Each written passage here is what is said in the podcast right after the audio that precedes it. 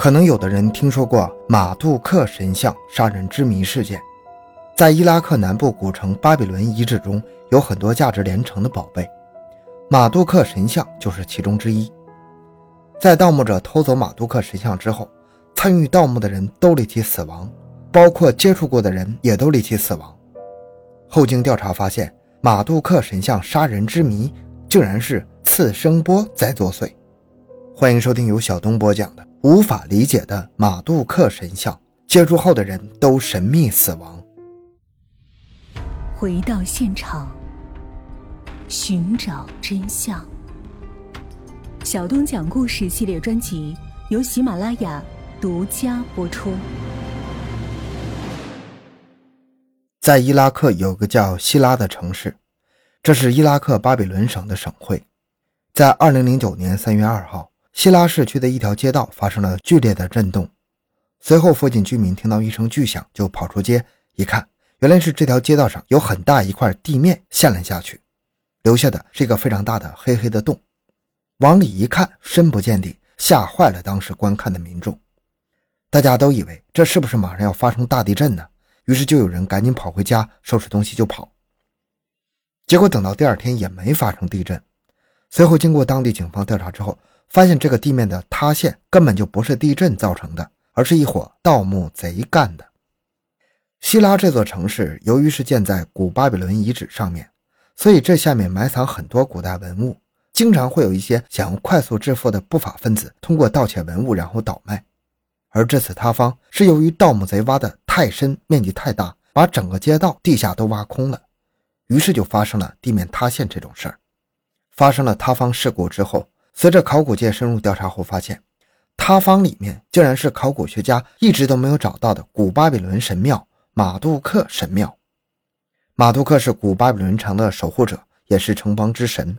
在古巴比伦神话体系当中，马杜克相当于是我们的玉皇大帝。如今找到了马杜克神庙，就等于找到了曾经的古巴比伦王国呀！而且从考古的角度来说，这个意义非常大。但是。虽然找到了这个神庙，考古学家却一点都高兴不起来，因为这毕竟是盗墓贼挖的。咱们知道，盗墓贼不是考古来的，而是冲着里面的金银财宝。经过盗墓贼的洗劫之后，肯定是什么都不会落下的。而更让人气愤的是，神庙里供奉的马杜克神像也被洗劫走了。虽说是文物被偷走了，但是神庙还是有很大的研究价值的。于是，考古学家就组织人手对现场进行保护，防止二次盗掘。在现场检查中，发现了一块石碑，上面用一段古巴比伦文字刻的铭文，内容大概意思是：神的眼睛在注视每一位入侵者，神将灾难降临在他们头上。这样的诅咒，现代人是没人相信的，在考古界非常常见，而且很多遗迹里面都有类似这样的诅咒。为什么古人喜欢用这些带有诅咒的话语呢？因为这种话语能够让人从心理上防止破坏神庙。当时考古人员也没在意，整理完现场之后就交给当地的警方处理，希望他们能尽早破获这起文物盗窃。虽然通知了警方，但是当时是二零零九年，伊拉克战争结束之后，各方面警方都非常忙，而且文物盗窃在当时的环境下，跟炸弹袭击这些事儿比起来都是小事儿，所以这件事就一直拖着。就在伊拉克的考古学家不知何时才能找到神像时，马杜克神像竟然出现了，是在一起命案的现场被人发现的。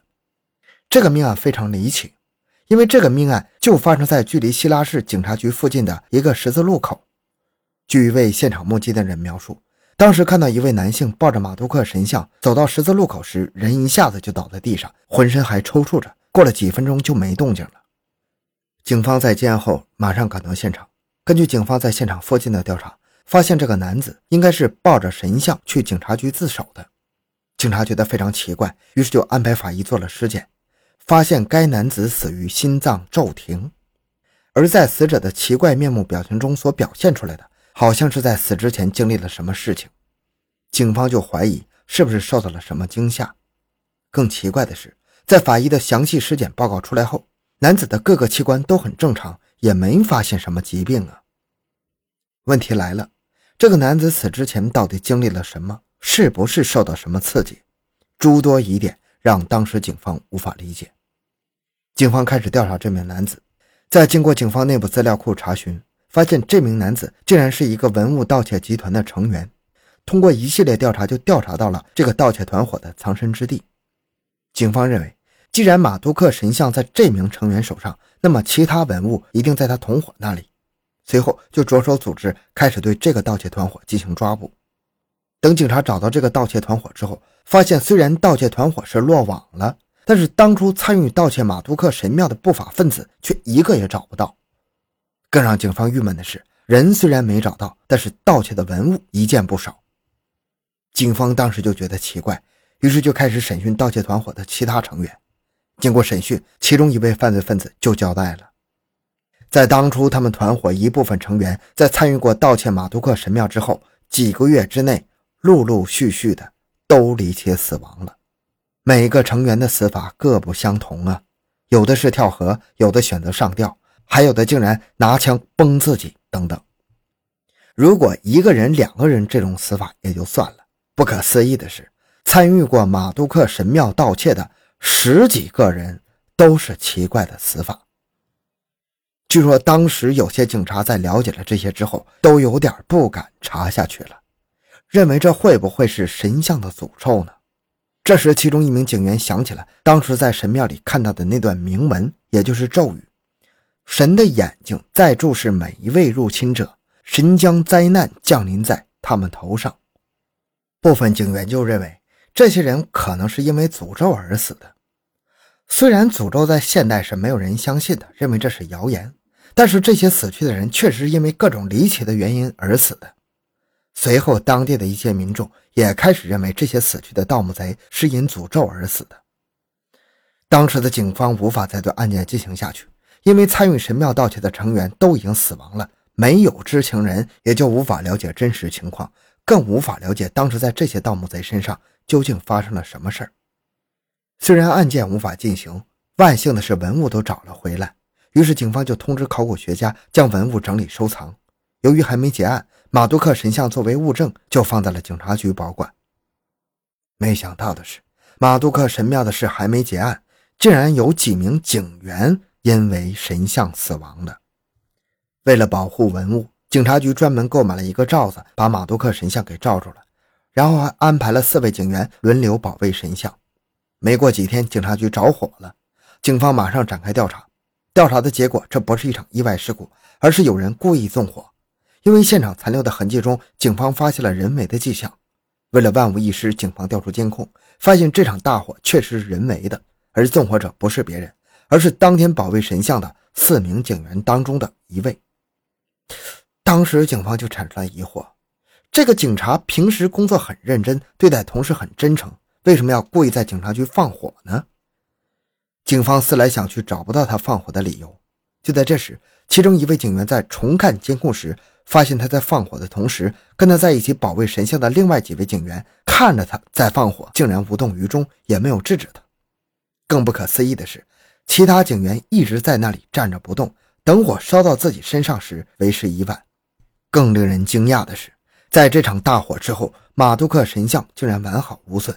随后，一个个警员就都围过来看这个神像，无论哪个角度都能感觉神像的眼睛在盯着自己。没过多久，这件事就传遍了整个伊拉克，大家都认为这个神像可以诅咒杀人，其中竟然有一部分人还来警局闹事，要求把神像放回原来的位置。希望这样就可以平息神灵的怒火。警方迫于民众的舆论压力，就匆忙地将此事结案了，把神像送了回去。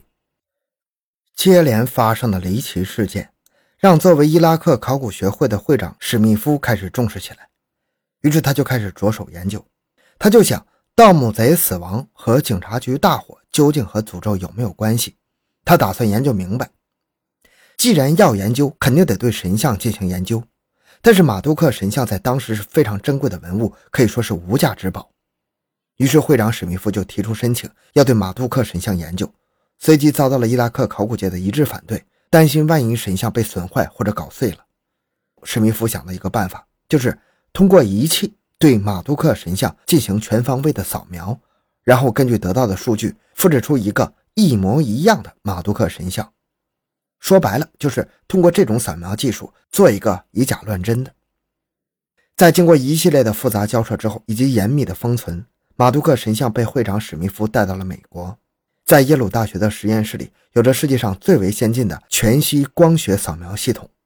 史密夫借助这样系统，详尽地获取了马杜克神像上的所有数据，在同比例地重塑出马杜克神像二号，以供研究。谁也没想到。在对马杜克神像的全息扫描完成之后，居然意外地破解了马杜克神像杀人之谜的秘密。